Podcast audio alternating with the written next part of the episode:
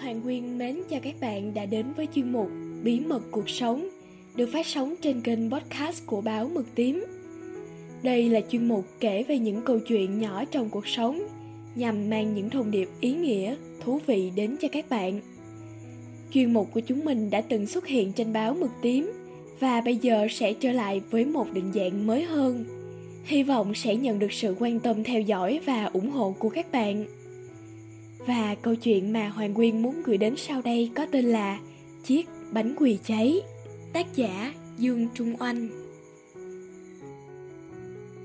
Trong gia đình nọ, người mẹ rất thích làm bữa tối cho cả nhà.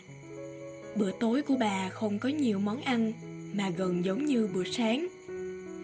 Hoặc nếu còn thừa thực phẩm từ buổi sáng, bà sẽ dùng chế biến thành bữa tối. Ngày nào cũng vậy, hầu như bà chẳng bao giờ bỏ lỡ bữa tối cho cả nhà. Lần nọ, sau một ngày làm việc vất vả, bà về nhà hơi muộn. Hôm đó, bà đặt một đĩa trứng rán, xúc xích và bánh quy bị cháy xém lên bàn trước mặt chồng. Thấy vậy, người con đã cố ngóng cổ lên chờ xem có ai để ý bánh quy bị cháy hay không. Nhưng chồng bà đã ăn bánh quy hết sức bình thường mỉm cười với vợ và hỏi việc học của con. Ông phết bơ và mứt lên bánh quy cháy đó và ăn ngon lành cho đến hết.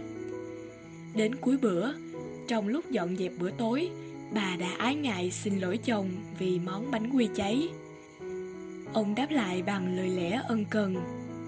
Em yêu, anh thích bánh quy cháy ấy chứ? Rất thơm mà. Tối đó, trước khi chúc bố ngủ ngon đứa con đã hỏi bố thích bánh quy bị nướng cháy hay sao. Bố ôm đứa con vào lòng rồi nhẹ nhàng bảo, hôm nay mẹ con đã đi làm rất vất vả và mẹ thật sự rất mệt. Thế mà mẹ còn nấu bữa tối cho cả nhà.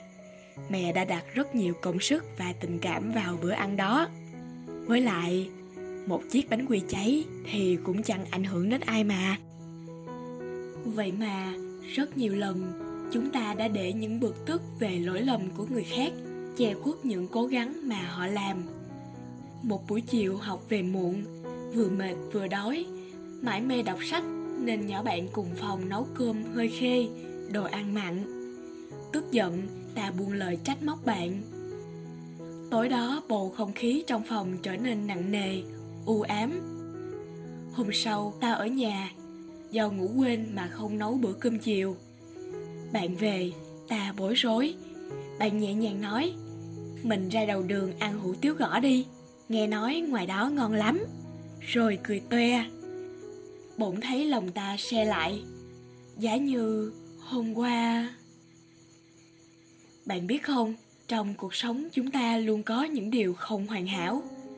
Con người cũng vậy.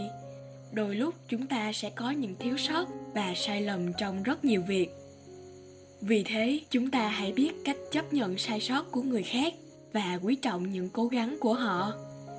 Đó chính là một trong những chìa khóa quan trọng nhất để tạo một mối quan hệ bền vững, lâu dài.